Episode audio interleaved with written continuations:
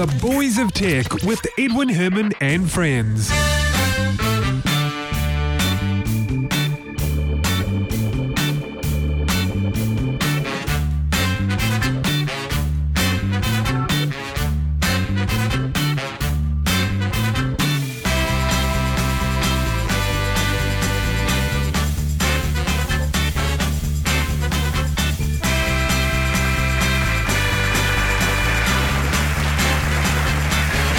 Hey, thanks for joining us and welcome to the show. This is the Boys of Tech, New Zealand's longest running tech podcast. This is episode 355 for Tuesday, the 27th of October 2015. My name is Edwin Herman. Thanks for joining us.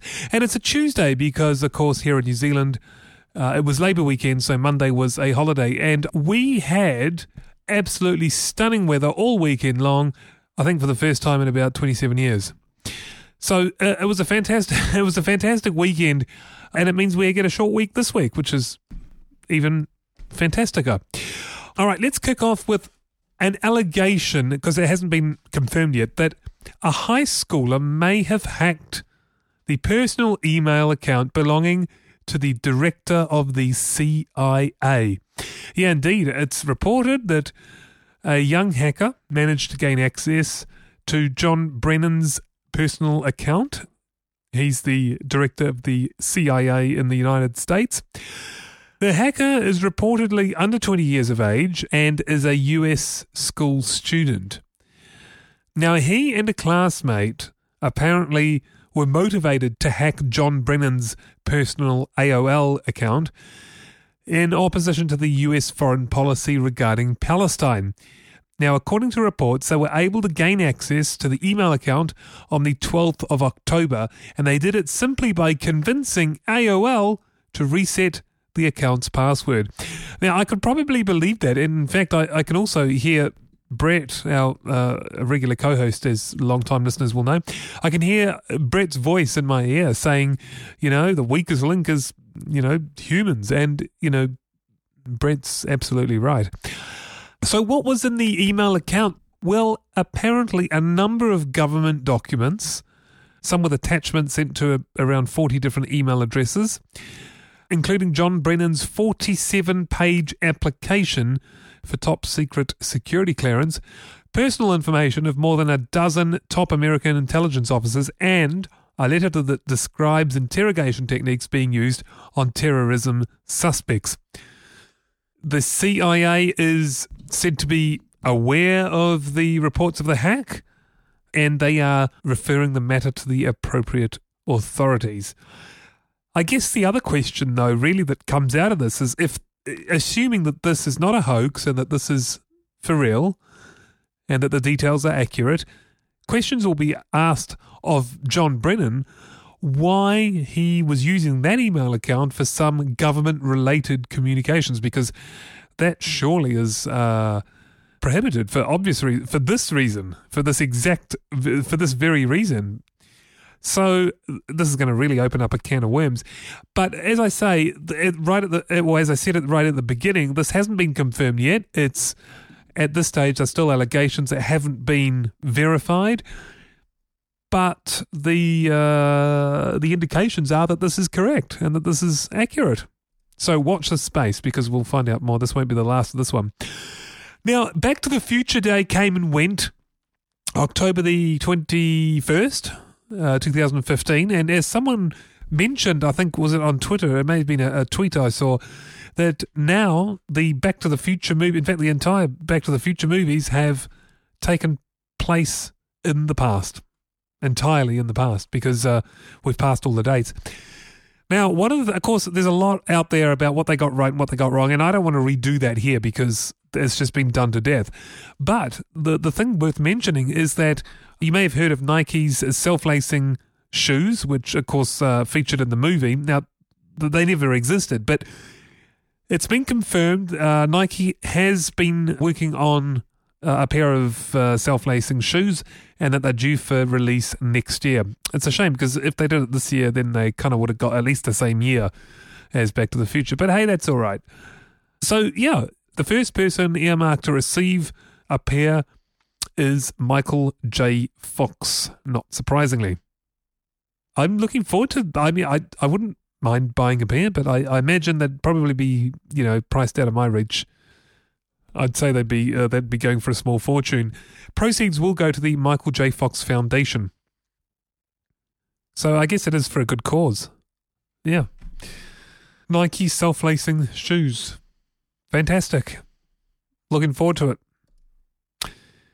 All right, Facebook. Now, uh, a lot of iPhone users uh, have been complaining about apps that drain their battery. And, you know, Apple's copped a bit of flack for this. Well, it's not always Apple's fault. It is also the fault of app makers because they control what, you know, how the app works and what it does and how intensive the operations are within the app and whether processes remain active when the app is closed. Now, in the case of Facebook, or at least the Facebook app, it's been found that that is one of the biggest battery drainers on iOS. Now, Facebook have come out after an investigation and they have said that yes, indeed, it was our app that uh, they found they found a number of issues. The first of which was a CPU spin in our network code. So that's effectively a, a call that keeps uh, a check that keeps being made and becomes very uh, CPU intensive. An analogy that was given was uh, a bit like a child in a car asking, "Are we there yet? Are we there yet? Are we there yet?" Uh, and you're not really getting anywhere, and you're expending a lot of energy. And that's exactly what uh, what they found with this issue. So they've corrected that one. Uh, the other issue was that it was the way that Facebook's in-app video handles audio. Now, what happened was when you closed the Facebook app after watching a video, the audio stream would sometimes stay open as if the app was was playing audio, even though there was no audio, it was silent. The, the act of playing nothing still consumes energy. So, really, I think it was a case of forgetting to you know, close down the, uh, the what do you call it, the audio object. So that was found, uh, and you know, Facebook came out and explained that one. Um, they did also point out it was unintentional, and of course, nothing kept playing, even though the, even though the if you like, the player was still active, that wasn't playing anything. So that one's been addressed as well. Those two things are the main, believed to be the main culprits for the battery draining app by Facebook. So if you're an iOS device owner and you have Facebook or the Facebook app, then you'll be able to uh, give that a go when it's updated. I think, I, I'm not sure if the update's been released yet. I don't think it has, but it, it'll be coming soon. So finally, they've they've you know I, what I like about this is how open and not only open but how detailed Facebook has been. They've kind of said it like it is, right? They've they've gone in, done the investigation, they've come out and given a media release and said exactly what they found, uh, even going into details about some of the the different aspects of what they found. I, I think it's really good. It really shows a, a level of transparency and, and frankness, I guess. Yeah, very very good. Now, patent watchers have found a interesting patent from Apple. Apple have a, a fantastic bank of uh, patents, and they're always interesting to watch. Uh, to watch the stream, there's always uh, something that crops up that that's kind of interesting.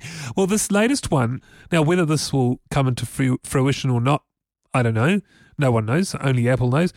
But it's a patent to effectively to des- uh, designed to reduce screen breakages. And it works like this when your phone is in the process of being dropped, it's falling, your phone will detect that and it will release some shock absorbers which burst out from the uh, front of the phone to cushion its fall. So there's four little bumpers in the uh, beside the screen of the phone that will I, I guess that kind of, I, I, I, don't know if it's based on the same t- technology at all. It probably isn't, but it reminds me of airbags in cars. I mean, there's the same sort of concept. These shock absorbers burst out, and uh, as the phone falls, they uh, they cushion the some of the fall, hopefully reducing to a reduced screen breakage rate. Hmm. So kind of cool. Uh, whether we'll see this as a real feature in real phones, Who knows? Because a lot of paint never actually see the light of day. They're never implemented for various reasons. But yeah, it's we just have to wait and see whether that's going to be a feature. I'd love to see a demo. I'd love, yeah, I would. I'd love to see a, a demo of this. I'd love to see Tim Cook on stage dropping the latest iPhone and hoping like hell that the shock absorbers work and that it doesn't fail because that would that would be quite a risky demo. It, it really would. In fact, I, I think it's too risky to do. That's that's why that's how I'm going to call it. It's too risky. I'm going to call it like this: that if if these things ever make it, they're not going to be demoed at uh, as part of the keynote for one of the Apple events. Too risky. But we'll see. I could be wrong. I've been wrong before. And uh, what else? Steve Ballmer, last story then. Steve Ballmer has come out. Now, he's kind of an interesting guy, isn't he? The ex CEO of, of, uh, of Microsoft. Uh, he's come out and he's basically criticized criticized every hardware manufacturer except for Apple and Microsoft. He's he's effectively saying that the only the only companies that make decent hardware and that will continue to make decent hardware uh, Apple and Microsoft. And you know what? I kind of agree with them. I kind of agree with them. I think I think Apple hardware is great. I think Microsoft hardware has proven to be just as good. Shame about the operating systems, but that's all right. Um, yeah, no, I, I, I, I think he's onto something. And I, I may have mentioned this before on this podcast, but one of the reasons that Apple does well is because they make the hardware and the software. And not only are the two really, really well engineered, they are designed for each other. And that makes a really, really good device. Now, Microsoft has begun playing in that space. And personally, I would rather get a Microsoft made device or an Apple made device over something else like Dell, HP, or Lenovo. And it's that's part of the reason why I would also prefer a Windows OS or an Apple OS over Android. and the other thing is, Steve Ballmer really doesn't like uh, Amazon. He really, really doesn't like Amazon. Uh, he's he's mentioned it a few times in various interviews. In fact, I'll find a I'll find a quote. He says it's a horrible place to work. He says people don't want to work. Anybody who ever left Microsoft for Amazon, well, we would count on them coming back within a year or two because Amazon's not a great place to work or to do innovative stuff as an engineer. Well, maybe I don't know. Uh, yeah. So take it or leave it. What do you think? Are the two best hardware manufacturers Apple and Microsoft? I mean, I I personally I think Microsoft, uh, sorry, not Microsoft, Apple's uh, gear is very very well engineered. You know, the whole unibody design that they introduced ages ago that uh, others have eventually started adopting. Um, there's a whole heap of stuff that Apple have done really well. Sure, they've had their fair share of uh, of failures, like you know, uh, Bendgate and AntennaGate. Now, by the way, AntennaGate I think was mostly an Apple thing, but Bendgate affected, and I we covered this on this podcast as well. It affected uh, a number of phones in the same way, but unfortunately, Apple being at the top there got caught most of the flack as you do. But yeah, they weren't the only ones to uh, to fall victim to Bendgate because everyone was trying to make thinner and thinner devices, which uh, incidentally Apple have started using a 7000 series aluminium for the iPhone 6s and 6s Plus. Well, there we have it. That's pretty much the week in review. And if you were, as I said, if you were in, if you are, not were, but if you are in New Zealand, hopefully you uh, made the most of the beautiful weather we had over Labour weekend. It was, honestly, it's it was something out of this world because it's tradition. If you're not from this country, let me explain. It's tradition in this country to have a miserable, raining, wet, horrible, grey weekend on Labour weekend. And this time we had three beautiful days of blue skies and sunshine and, and relatively warm. So, yeah, it's good all round. All right. Well, anyway, thank you very much for joining us. And uh, we hope to have you uh, join us again next time on New Zealand's longest running tech podcast. Until then, have yourselves a fantastic week. See you then. Goodbye.